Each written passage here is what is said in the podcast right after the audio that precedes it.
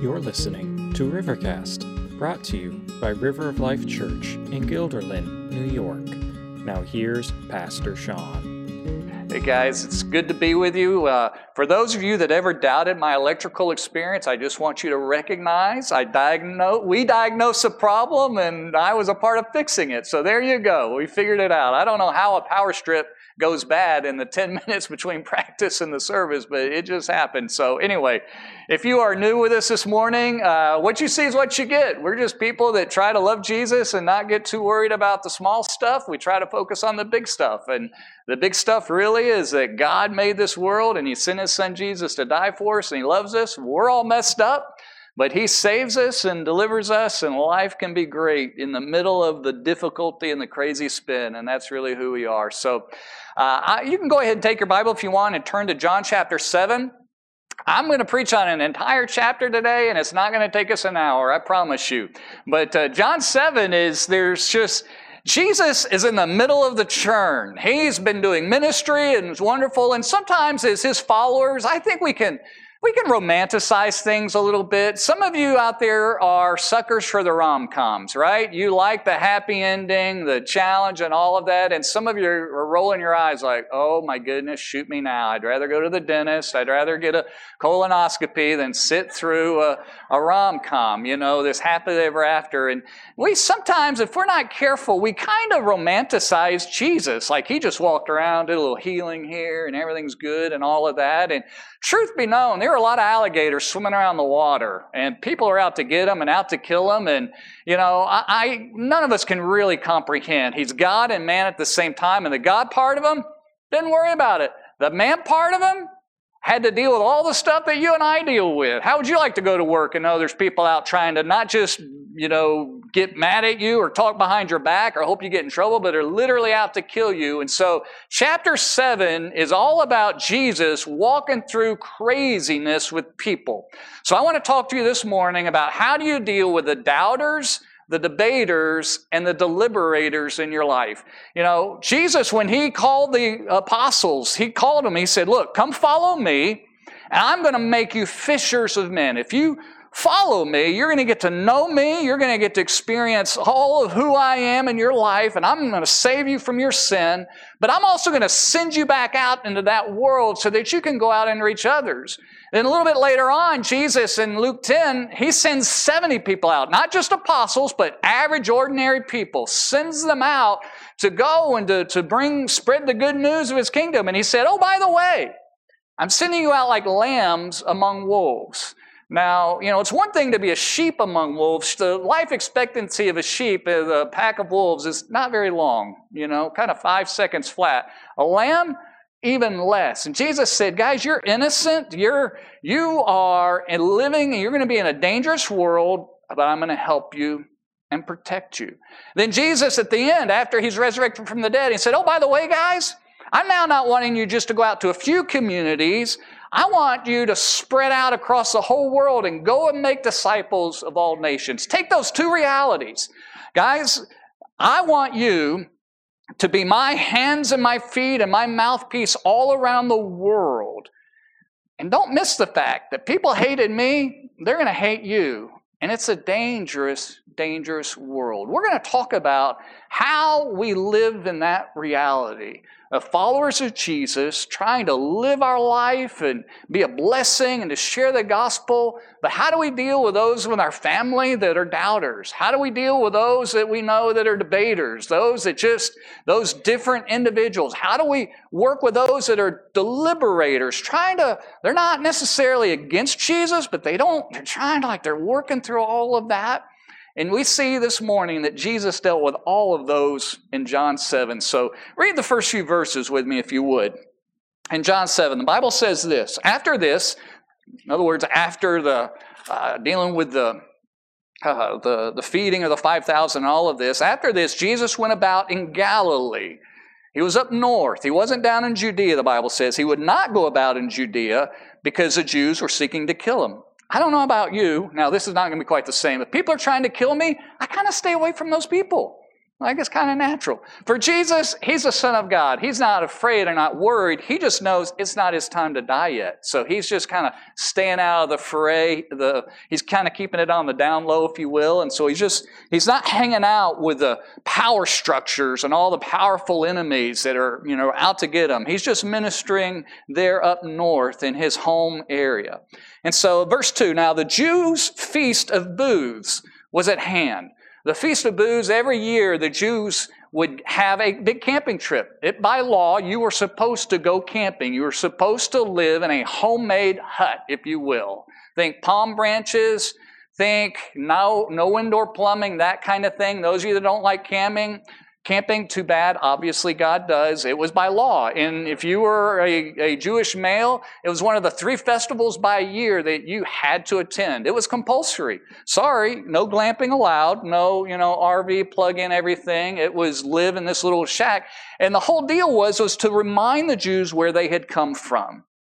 By the way, some great models for us as families and moms and dads. Help your kids to remember from whence you have come from and where they've come from and the generation before them. And so that was the whole point to remind them that they had wandered around in the wilderness, that God provided for them. And the reason they were doing it is because they kind of messed up. And it was to remember that, to never forget where they've come from and the grace and the provision of God in their life. That's what it was all about. So there was hardship involved. They needed to know that. So his brothers said to him, Hey, there's a big party going on in Jerusalem's what's going on, and his brothers come to Jesus, James and Jude and the other brothers, and they said to him, Leave here and go to Judea, that your disciples also may see the works you are doing. For no one works in secret if he seeks to be known openly. If you do these things, show yourself to the world. Do you denote a little sarcasm here? You know, it's hard to always know exactly what's behind it, but the brothers are like, hey, you think you're a big shot and doing all this stuff? You ought to go and let the whole world know because, you know, everybody knows that anybody that's going to be somebody has got to be somebody in Jerusalem. You should go. This is a great opportunity for you to, to do that. And they weren't fully sincere in this because look at verse 5 says, For not even his brothers believed in him.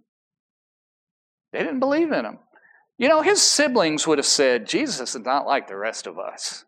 I mean, he never did anything wrong, and he literally was always right. You thought some of you thought you were always right growing up, but you weren't always right. Jesus was always right. And they still didn't believe him. Like they saw God in the flesh their entire life, and they still didn't believe. They were the doubters. Look how Jesus responds. Jesus said to them, My time has not yet come, but your time is always here. The world cannot hate you, but it hates me because I testify about it that its works are evil. You go up to the feast. I'm not going up to this feast really, by implication, I'm not going up to this feast yet, and I'm not going with you because he eventually goes after they leave. He says, I'm not going up to this feast, for my time has not yet fully come. It's not time for me to be known in that way. It's not time for me to, be, to die. It's going to happen, but it's not yet. And after saying this, he remained in Galilee. Dealing with the doubters, Jesus' own family doubted who he really, really was. Notice the doubters don't come at you fully antagonistically. They're not out for blood. They're not out necessarily to win all the arguments in the world. They just, they don't get what you're about. They don't get the Jesus thing. They don't get that you could have such a relationship with God that you're willing to sell out them and surrender your life to Him. They don't get that Jesus changes your lifestyle. And because of who God is and who Jesus is, there's just some things you're not going to do in this world. And so his brothers were, they were pushing him. Maybe there was a little bit of seriousness with him, but they doubted him. I, I think they were kind of poking at him, like, you think you're such a big shot? Like, hey, now's the time. Why don't you just go and show the world if you're really going to do that? And yet Jesus answers them just without offense. He's not angry. He's not defensive. He's not protecting himself. He's got a little bit of a thick skin in there. So, how do you and I deal with the doubters in our world? There are people, there's family members that you have, there's people at work, there's people around you that get that you're a follower of Jesus Christ, and they're just not with it. It's not their thing. They're not interested. They really doubt. They really are just like, I don't know what he has been drinking or smoking or why he would even think those things, but that's weird. And I just, I don't, I'm not there. First thing you do is is don't get offended. Jesus isn't offended. It's their doubting did nothing to uh, affect who he is. No reason for him to defend something. He was never vulnerable. You know, we get defensive when somebody's like, well, why do you think this? And, you know, we kind of, it's just who we are. We feel like we've got to kind of take arms and defend ourselves. It's natural. But Jesus isn't offended. He's got some thick skin. In fact, he goes even further and he's like, Yeah, I know the whole world hates me. They do because they're sinners. And I remind them that they're sinners. Jesus expected that. Folks, you and I, if we're going to deal well with the doubters in our world, we got to recognize that because of who Jesus is, in fact, that He came, died on the cross for our sins, and we've gone all in with Him, that we recognize our own sin. We recognize this world is completely sinful and so messed up. And because of it, our outlook and our view in life is completely different. And as we live and try to honor Jesus in our heart, the rest of the world bumps into that and they don't like it. The world really doesn't care at the end of the day what we do inside our church that much. I mean, they might, they might from when the masks are going on and all of that, but in terms of like what we believe and, you know, religious and all of that, they don't care so much. But what the doubters in your life really don't like is when they bump in to the change and the godliness that Jesus is putting inside of you because they begin feeling convicted and they don't like it. In fact, sometimes those people will mock Sometimes he'll be like, Why don't you just come with us? And it's not so much that they're worried about you, they just don't want to feel bad about doing the stuff they're doing. And they're feeling convicted because the presence of God in you is getting close to them and they don't like it. By the way, Jesus kind of, his brothers should have stepped back. I don't know if they picked up on it or not, but he's like, Yeah, people are going to like you because you're a sinner too. they don't like me because I tell them they're about sin. But they like you just fine. You go on to Jerusalem. Nobody's trying to kill you because you're living like the rest of the world is around you. Ladies and gentlemen, when Jesus comes into your life and saves you, he puts a new appetite into your soul. I'm not saying that you and I don't ever sin again. We battle that for the rest of our life. But for the first time in our lives, He puts a propensity and a desire to actually do right at a level that we have never seen before. And He puts a hunger in your heart to do right. And so that more and more, when you're genuinely a true follower of Christ, you really are beginning to live more and more differently. God changes you. And, and as you walk through this world, the world doesn't get it. The world doesn't get honesty at every turn. The world doesn't get humility at every turn. The world doesn't, doesn't get a purity. The conversations that you experience, you know, on the light side when you're at work, the, the gossiping and just the talking of people and running down. And as a follower of Jesus, God, the Holy Spirit inside you says, cut that out. That's not a part of your life. And you just begin avoiding that stuff. People pick up on it. And then take it even further, the, the conversations and just the, the lewdness and the crudeness and talking about all of the, you know, the, the sexual sins and all of the other things. And the people begin realizing like, well, you're not, you're not into that. What, why are you different? And they begin to notice that your world's different. And then all of a sudden you begin picking, they begin picking up on you and they don't like it. Just because of what, what Jesus says, like, yeah, I come into this world. John 1 talked about it, and the world rejected me because their deeds are evil and they don't want to be any part of that. So, how do you deal with the doubters in your world? First, do not take offense. Second, recognize that the world's not going to like who you and I are, and it's because of Jesus inside of us. That's a challenge because inside of us, we, we really, I, you like to be liked, don't you? I don't want to I don't like not being liked. I don't like being rejected. I don't like being thought of as odd or weird or, or all of that. And so we crave that. But we need to come to terms where Jesus is, is that we're we really are marching to the beat of a different drummer, and our drummer is, is Jesus. And so we don't take offense. We don't lash out in insecurity. We don't go out and Jesus didn't debate them. He didn't try to hammer them. Well, you guys are a bunch of sinners and when are you ever going to get this right? And, you know, all of that. And he lived his life. He spoke truth and spoke reality. He didn't diminish what he believed. He didn't hide what he believed, but he didn't have to just put it right on top of them and just hit them. Just like, what are you guys doing? Yeah, go to the feast, but you have no idea what this is all about. You don't even, he didn't do any of that. So when you have family, and, and some of you have trusted Christ in the middle of your, your family, and your family, you, you go to the holidays and do the events, and it's weird. It's uncomfortable because your family does and acts certain ways that you just have come to the conclusion like, that's not of God and that's not right.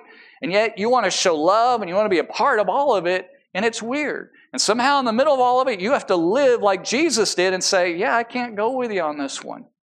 But I still love you, I'm still committed to you, and I'm not hitting you over the head, but I'm not hiding where I am. Sometimes because we follow Jesus, we, because we don't want to make waves and create all of that, we just kind of close up and we just kind of, you know, shut down.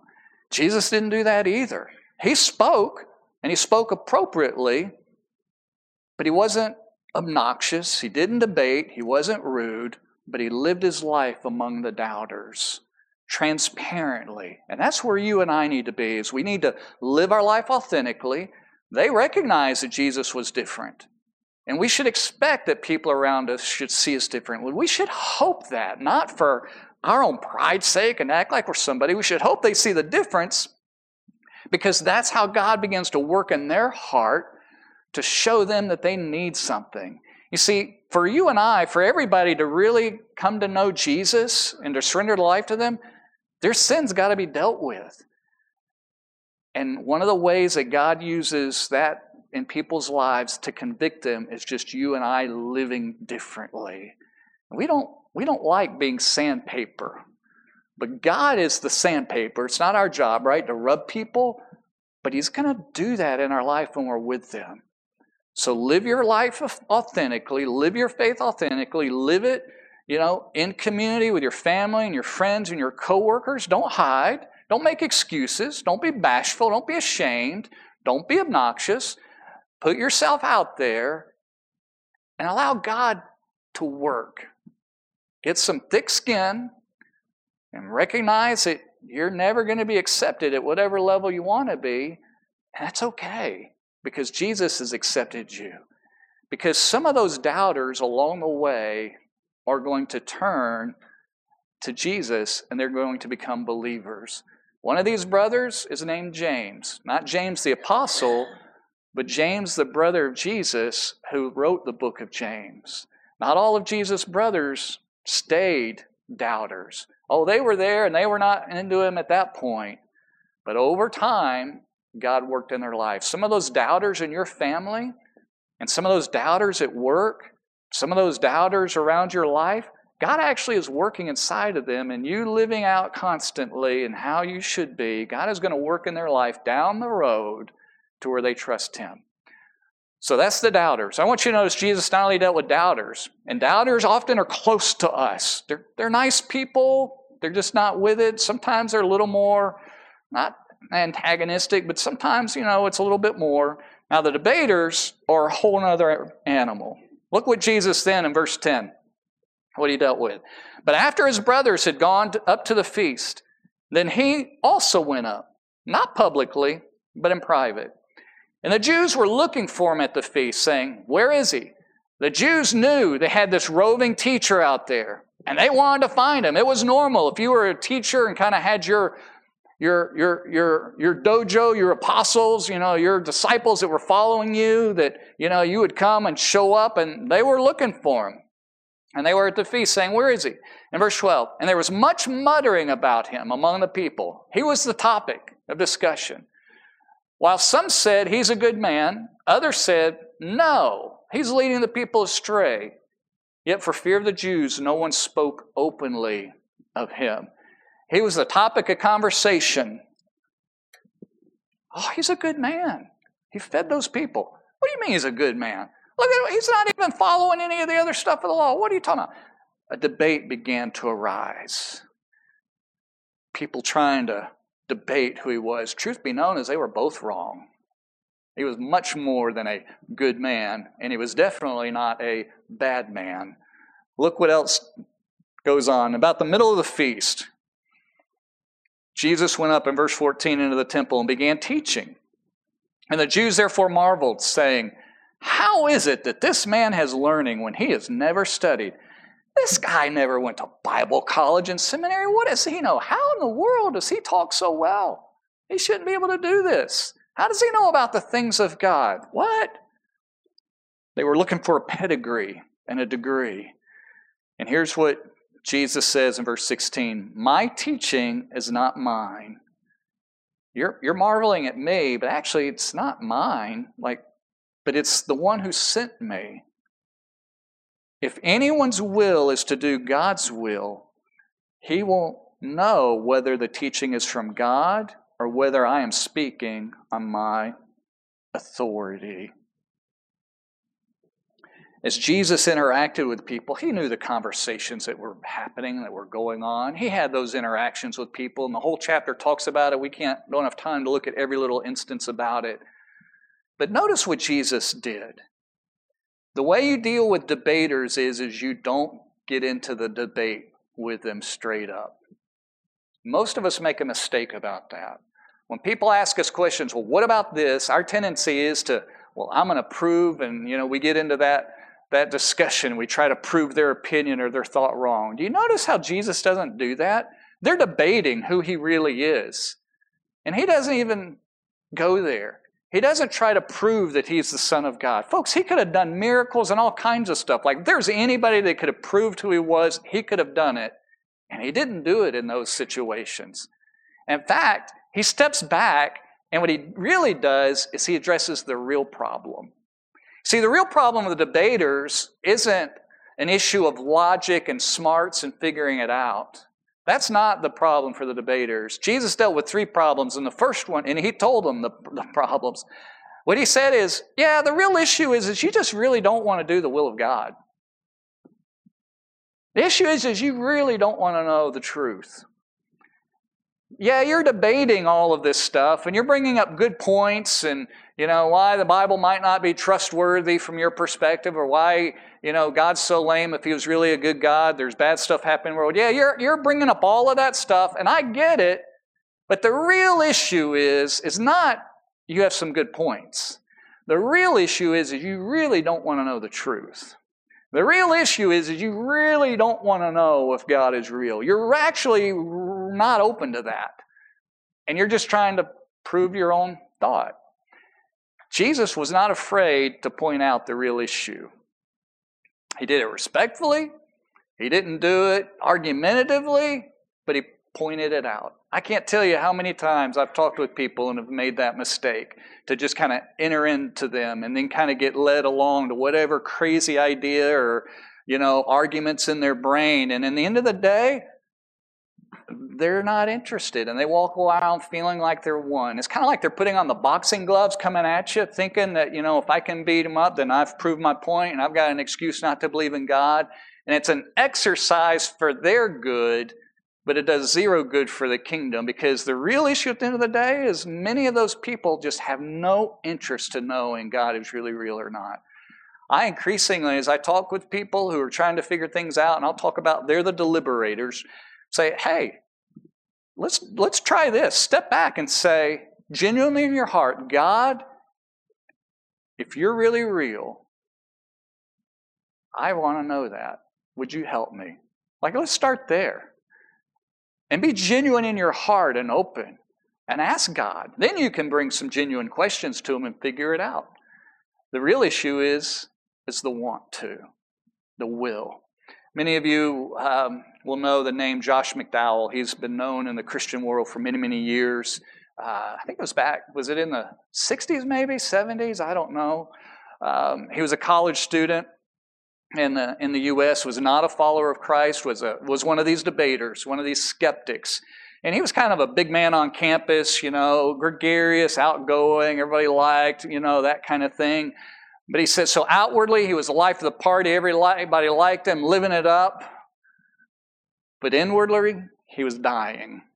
And he was hurting, he didn't have purpose and peace, and he was not doing well. By the way, many of the people in your life are like that. They put on a good front out here, but inside, they are messed up inside of here.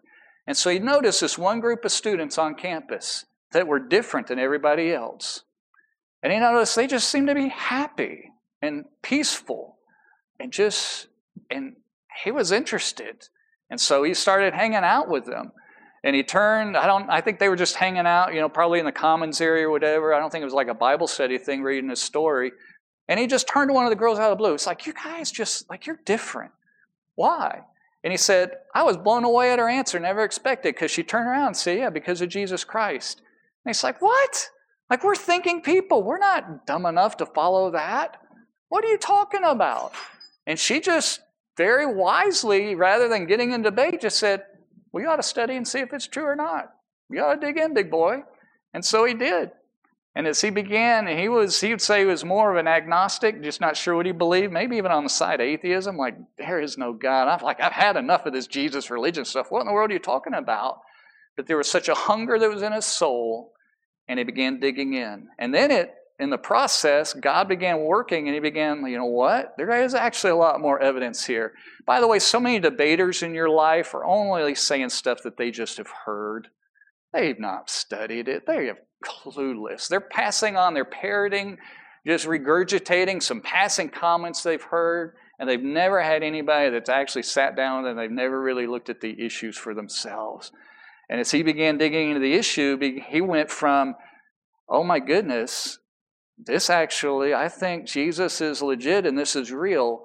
But in his story, he says this He says, I struggled for a while because of my pride. I didn't want to give up and admit that I was wrong and I needed God.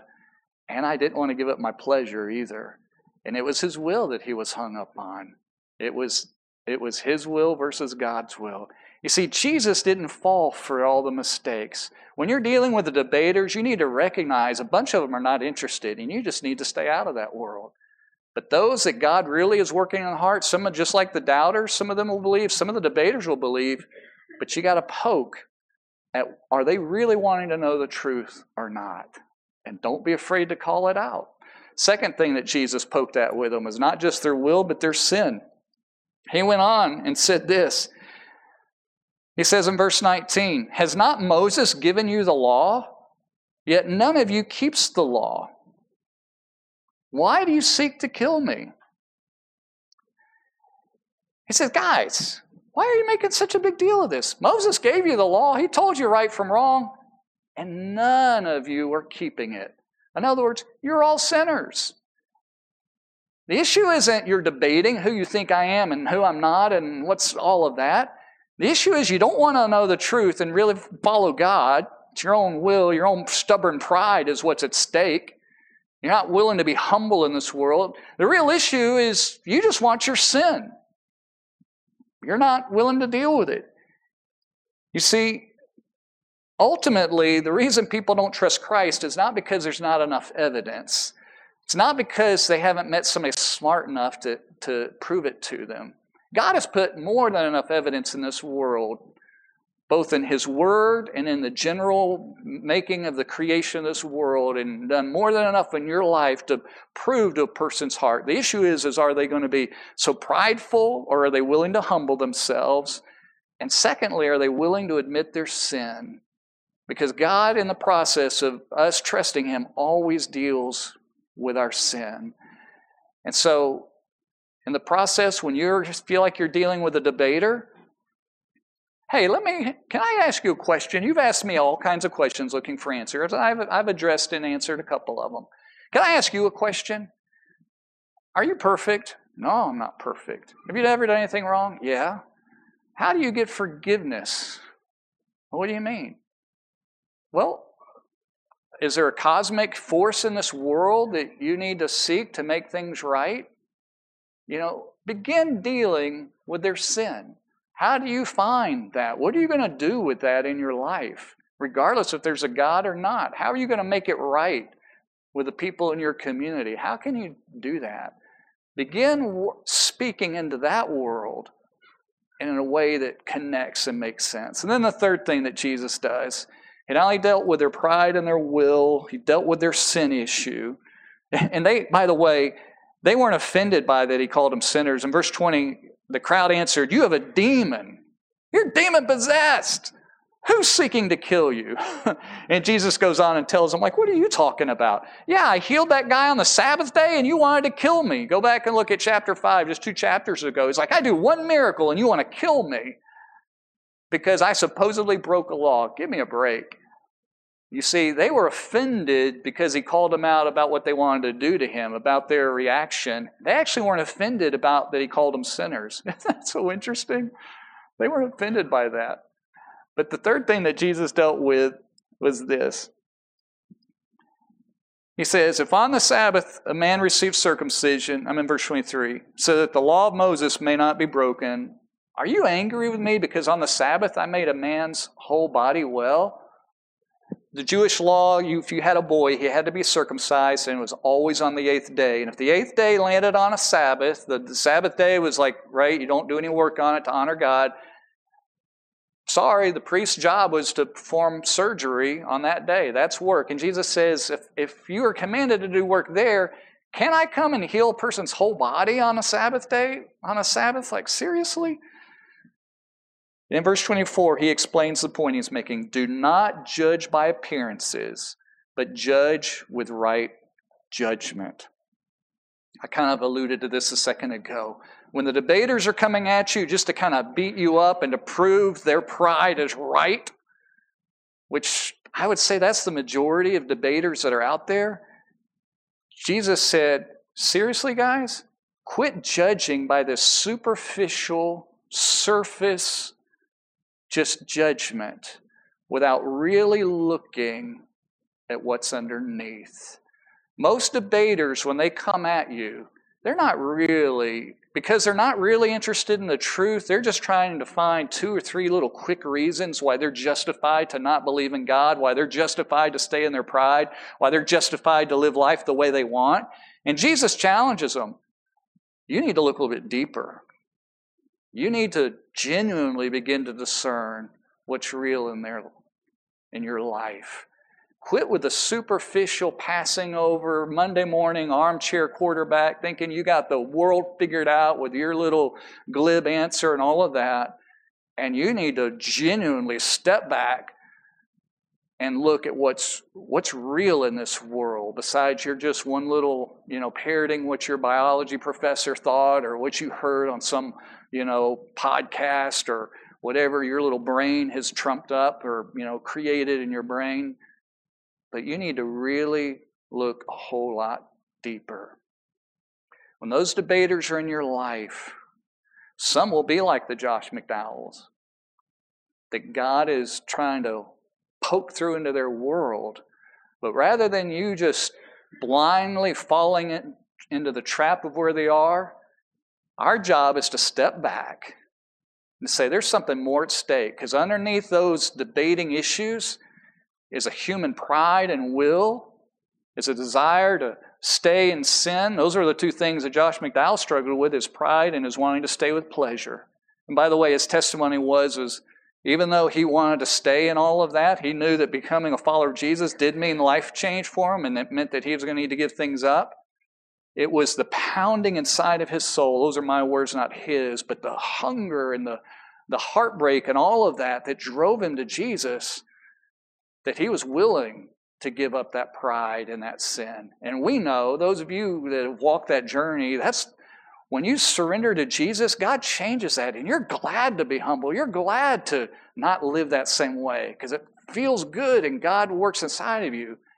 But God has to bring us to that point. So Deal with those things in that way. Third group, and then I'm done. Not just doubters, not just debaters, but deliberators. Deliberators in your life, you need to come at a little bit differently. See, there's some people in your life, they're generally just trying to figure it out. Not everybody that asks you questions is a debater.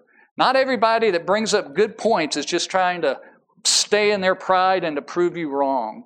Some people really are trying to figure it out because God is genuinely working their life. When those people, you talk transparently and sincerely and you point them to who Jesus really is. Look at verse 37. On the last day of the feast, the great day, Jesus stood up and cried out, If anyone thirsts, let him come to me and drink. Whoever believes in me, as the scripture, scripture has said, out of his heart will flow rivers of living water. He said it loud for the whole world to hear. And now, this he said about the Spirit, whom those who believed in him were to receive, for as yet the Spirit had not been given because Jesus was not yet glorified. The last day of the feast in the Jewish tradition, the priests would go down to the pool of Siloam. The temple is up high. In fact, from where the pool of Siloam is, is about three quarters of a mile. It's about 700 feet lower than the, the Temple Mount. If anyone's ever hiked in the Adirondacks or anything, when you hike a thousand feet in a mile, that's pretty steep. Like average person, you're going to suck some wind doing that and need some some breaks. And even people that are in shape are going to slow down. So we're talking a good little hike up. But they would bring the water from there because and they would bring it to the temple and offer it as an, as an offering to God. And again, as a part of the reminder, remember when you're walking around in the desert wilderness, this is not wilderness like Adirondacks where there's water just 10 minutes away. Every little spot's got a brook and a stream somewhere. This is desert wilderness. When the Jews were wandering around the desert, there was no water, and God had to supernaturally provide it when Moses hit the rock, which, by the way, the rock's a picture of Jesus, and he provided that living water. So as the priests are bringing that water up, and it was a reminder that God provides for them and cares for them this water, Jesus says, I'm that water. I'm the one that provides living, eternal life. Think back to when he talked to the woman at the wells, like, hey, if you knew the water that I gave you, you'd never thirst again. And Jesus is transparently telling himself again to the world because he knew there were deliberators in the crowd. There were people who were in deliberation in their mind, who were sincere, trying to understand, trying to figure it out, who were not prideful and willful against him, who were not just loving their sin and trying to stay in it. They just wanted to understand. And so Jesus was dealing transparently with them openly. And the truth that he was telling was amazing. It's like, hey, if you are hungry and spiritually thirsty for me, come. I'm going to give you that water. And by the way, when you surrender your life to me and receive me as Lord of your life, you are then going to be a source of water, living water, a source of eternal life for the people around you. The video that we showed earlier in John 4, Jesus said, Hey, inside of you, when you come to me, he told, told this woman the well, there's going to be springs of water. He's talking about the Holy Spirit that comes in and answers that hungering in our soul, that heals that hurt, that, that just changes us on the inside. What we crave before we trust Christ is, is that wholeness, that purpose, that peace, and that joy, and that eternity that God put in our heart for that to be made right. After we know Jesus, we still want that. In fact, you and I, when we are not really living for Jesus and not walking in His Spirit, we get cranky and we get all kinds of stuff not good because we're getting our eyes off of, of our Lord. But instead, when we're pursuing Him, our life becomes living water to others. By the way, one of the evidences of you and I walking in the Spirit and honoring God is the way we treat the other people in our life. Because when we're really following Jesus and living for Him, we handle the doubters and debaters and all of the craziness in life. And we do it in a way that our life offers water to people and not just all the acting like the rest of the world does and obnoxious and rude and cranky or whatever. But we respond in that way. So when there are deliberators in your life, speak to them about who Jesus is. Help them to know who he is. After this, there are people that are, they say, look at verse 40. When they heard these words, some of the people said, this really is the prophet. Now, these are not debaters, these are deliberators. Others said, this is the Christ. But some said, is the Christ to come from Galilee? Has not the scripture said the Christ comes from the offspring of David, comes from Bethlehem? They're trying to figure it out. They're right. The Bible said Jesus the Savior would come from Bethlehem. This guy's from Nazareth. Like, how does that work? Some are like, this guy's got to be the Messiah. They saw the miracles, they hear his teaching. I would hope that some of these people went to Jesus like, hey, if you're the Christ, like, you're from Nazareth. I would imagine Jesus along the way is like, yeah, I was born in Bethlehem. You were? Oh my goodness, you really are the Messiah. See, there's people in your life that are just trying to figure it out along that way. And you help them. Because what's having to happen is, is they're trying to sort through their past traditions and beliefs and experiences of life in order to understand who Jesus really is, to know Him. See, these people were steeped in religious tradition that was not all good. And it took time to untangle that.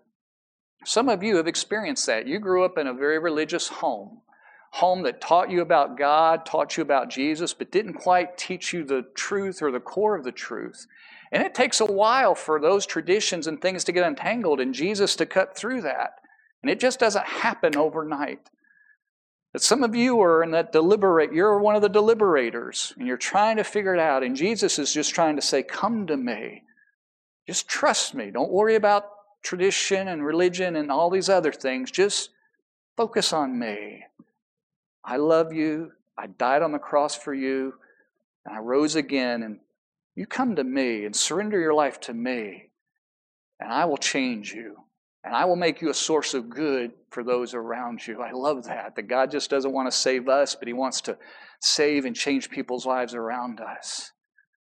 Some of you, and many people, you, some of you have experienced this, some of you are probably experiencing it now. You've got past hurts and experiences and pains in your life, and you are asking, not the if God's a good God, why could He allow evil in this world? You're asking it from an emotional point because you've experienced that evil. Well, if God really loves me, why did He allow this? And you're a deliberator, and God's having to work in your heart in such a way that you come to understand that even though God's a powerful God and a loving God, He didn't make us robots where this whole world just, He's just, you know, the man behind the curtain pulling the strings, and we're just all puppets. And because He's that kind of God. He had to make this world to, for us to genuinely have a free relationship with Him. He had to make this world where we had moral choices as people to do right and to do wrong. And we as people have done wrong. And because of it, we have all wronged one another, and we've, we've all experienced it, some to worse degrees than others. And you've got to come and work through the reality of not just the doctrine or the theology teaching, but just the pain of what you've experienced to say, even though that happened, God has loves me and He has something more for me. And it takes a while for you to work through that. But you have people in your life that are deliberators. And because you are living your life authentically before them, they're being attracted to Christ invisibly without you fully even knowing it. And they're hung up on some of those issues. God, you should pray that God would help you discover who those people are in your life so that you can help them, that you can be a, a part of them taking those steps to Christ. So this morning, multiple things for us. Those of you that have people in your life that you're hoping you're trying to help to know Jesus, one of the important things that you need to do is you need to, with God's help, discern are they a doubter? Are they a debater? Are they a deliberator? And under God's leading, you need to kind of put them in one of those buckets and relate to them accordingly. If they're a doubter, continue to live authentically and allow God to work in your life. Maybe talk to them a little bit. But if they're a debater and they're coming at you, don't just write them off and be obnoxious. Step out of the debate and point them with something a lot more serious, like, you really, do you really want to know the truth? Challenge them. Challenge them on some of those things. And if they're de- genuinely deliberating, Most times when I see people trust Christ, they're deliberating. But sometimes those people were kind of the doubters and the debaters, and they kind of moved into that category. But speak into them, help them, walk with them in that. If you are this morning, you're sitting and you are that doubter, you need to recognize that God wants to do something bigger. And you should take it a whole lot more seriously. And you should commit to saying, God, I really do just want to know the truth. And move to that deliberation spot. And if you're a debater this morning, you need to recognize your own pride. You need to recognize that you are not God's gift to intellect, God's gift to whatever, and that you get stuff wrong all the time. And just maybe you're wrong on this one too. And you need to take the step. If you're really a real God, this is crazy, and I don't even know why I would be praying this, but God, I just, I really do just want to know the truth. And I'm willing to do whatever it takes. Move to that deliberation camp. And if you're a deliberator and you've been deliberating for a while, somewhere along the way, all your answers don't need to get answered and can't be answered for you to trust Jesus. But there's more than enough for you to go ahead and take that step and to surrender your life to Him and move past whatever it is that you've worked through, past tradition, past issues in your own heart, but to say, Jesus, I want that. That's what I'm after. Maybe you've even got to work past church hurt, where you've been hurt and experienced that in the past, and just say, Jesus, I know people are sinners, but I want you in my life. So, whatever you are in that, whether you're trying to reach other people or you're in one of these roles, take that step this morning. Our team's going to come up and lead us in a song. Take that step of faith. Take that step. Maybe you've written some people off in your life. Don't do that. God can move that. Maybe you've tried too hard with some people. Maybe you need to go back and say, you know what? I'd like to have another conversation, but I'm not going to try to prove you wrong. I just want to ask you some other questions and give God something to work into and kind of warm his way into their soul. But whatever God said to you this morning, respond to him today. Lord, we are grateful for Jesus. Father, I thank you that the Bible teaches us not just the fun things, exciting things, but even helps, helps us to just know how to be your hands and feet in this world around us. Lord, I'm excited about the care portal ministry that we can not only provide people with the physical needs, but along the way, we're going to meet some doubters, some debaters, and we're going to run into some deliberators. Lord, would you give those individuals wisdom who go and to minister and to provide? Would you give them such discernment and uh, boldness and uh, a winsome wisdom to help discern where those people are and to help them take those next steps wherever they are? Lord, would you use us as a church for your glory? And Father, I sense that you want to. I, we've done so many things in the past, but Lord, once again, I do sense that there's just there's just some challenges that I feel like the enemy we face individually in our homes and our families as, as a, and as a church. So I ask, Father, for your grace through these difficulties. Help us, Lord, to bear up underneath them. Help us to represent you well uh, in these days ahead. Pray this in Jesus' name. Amen.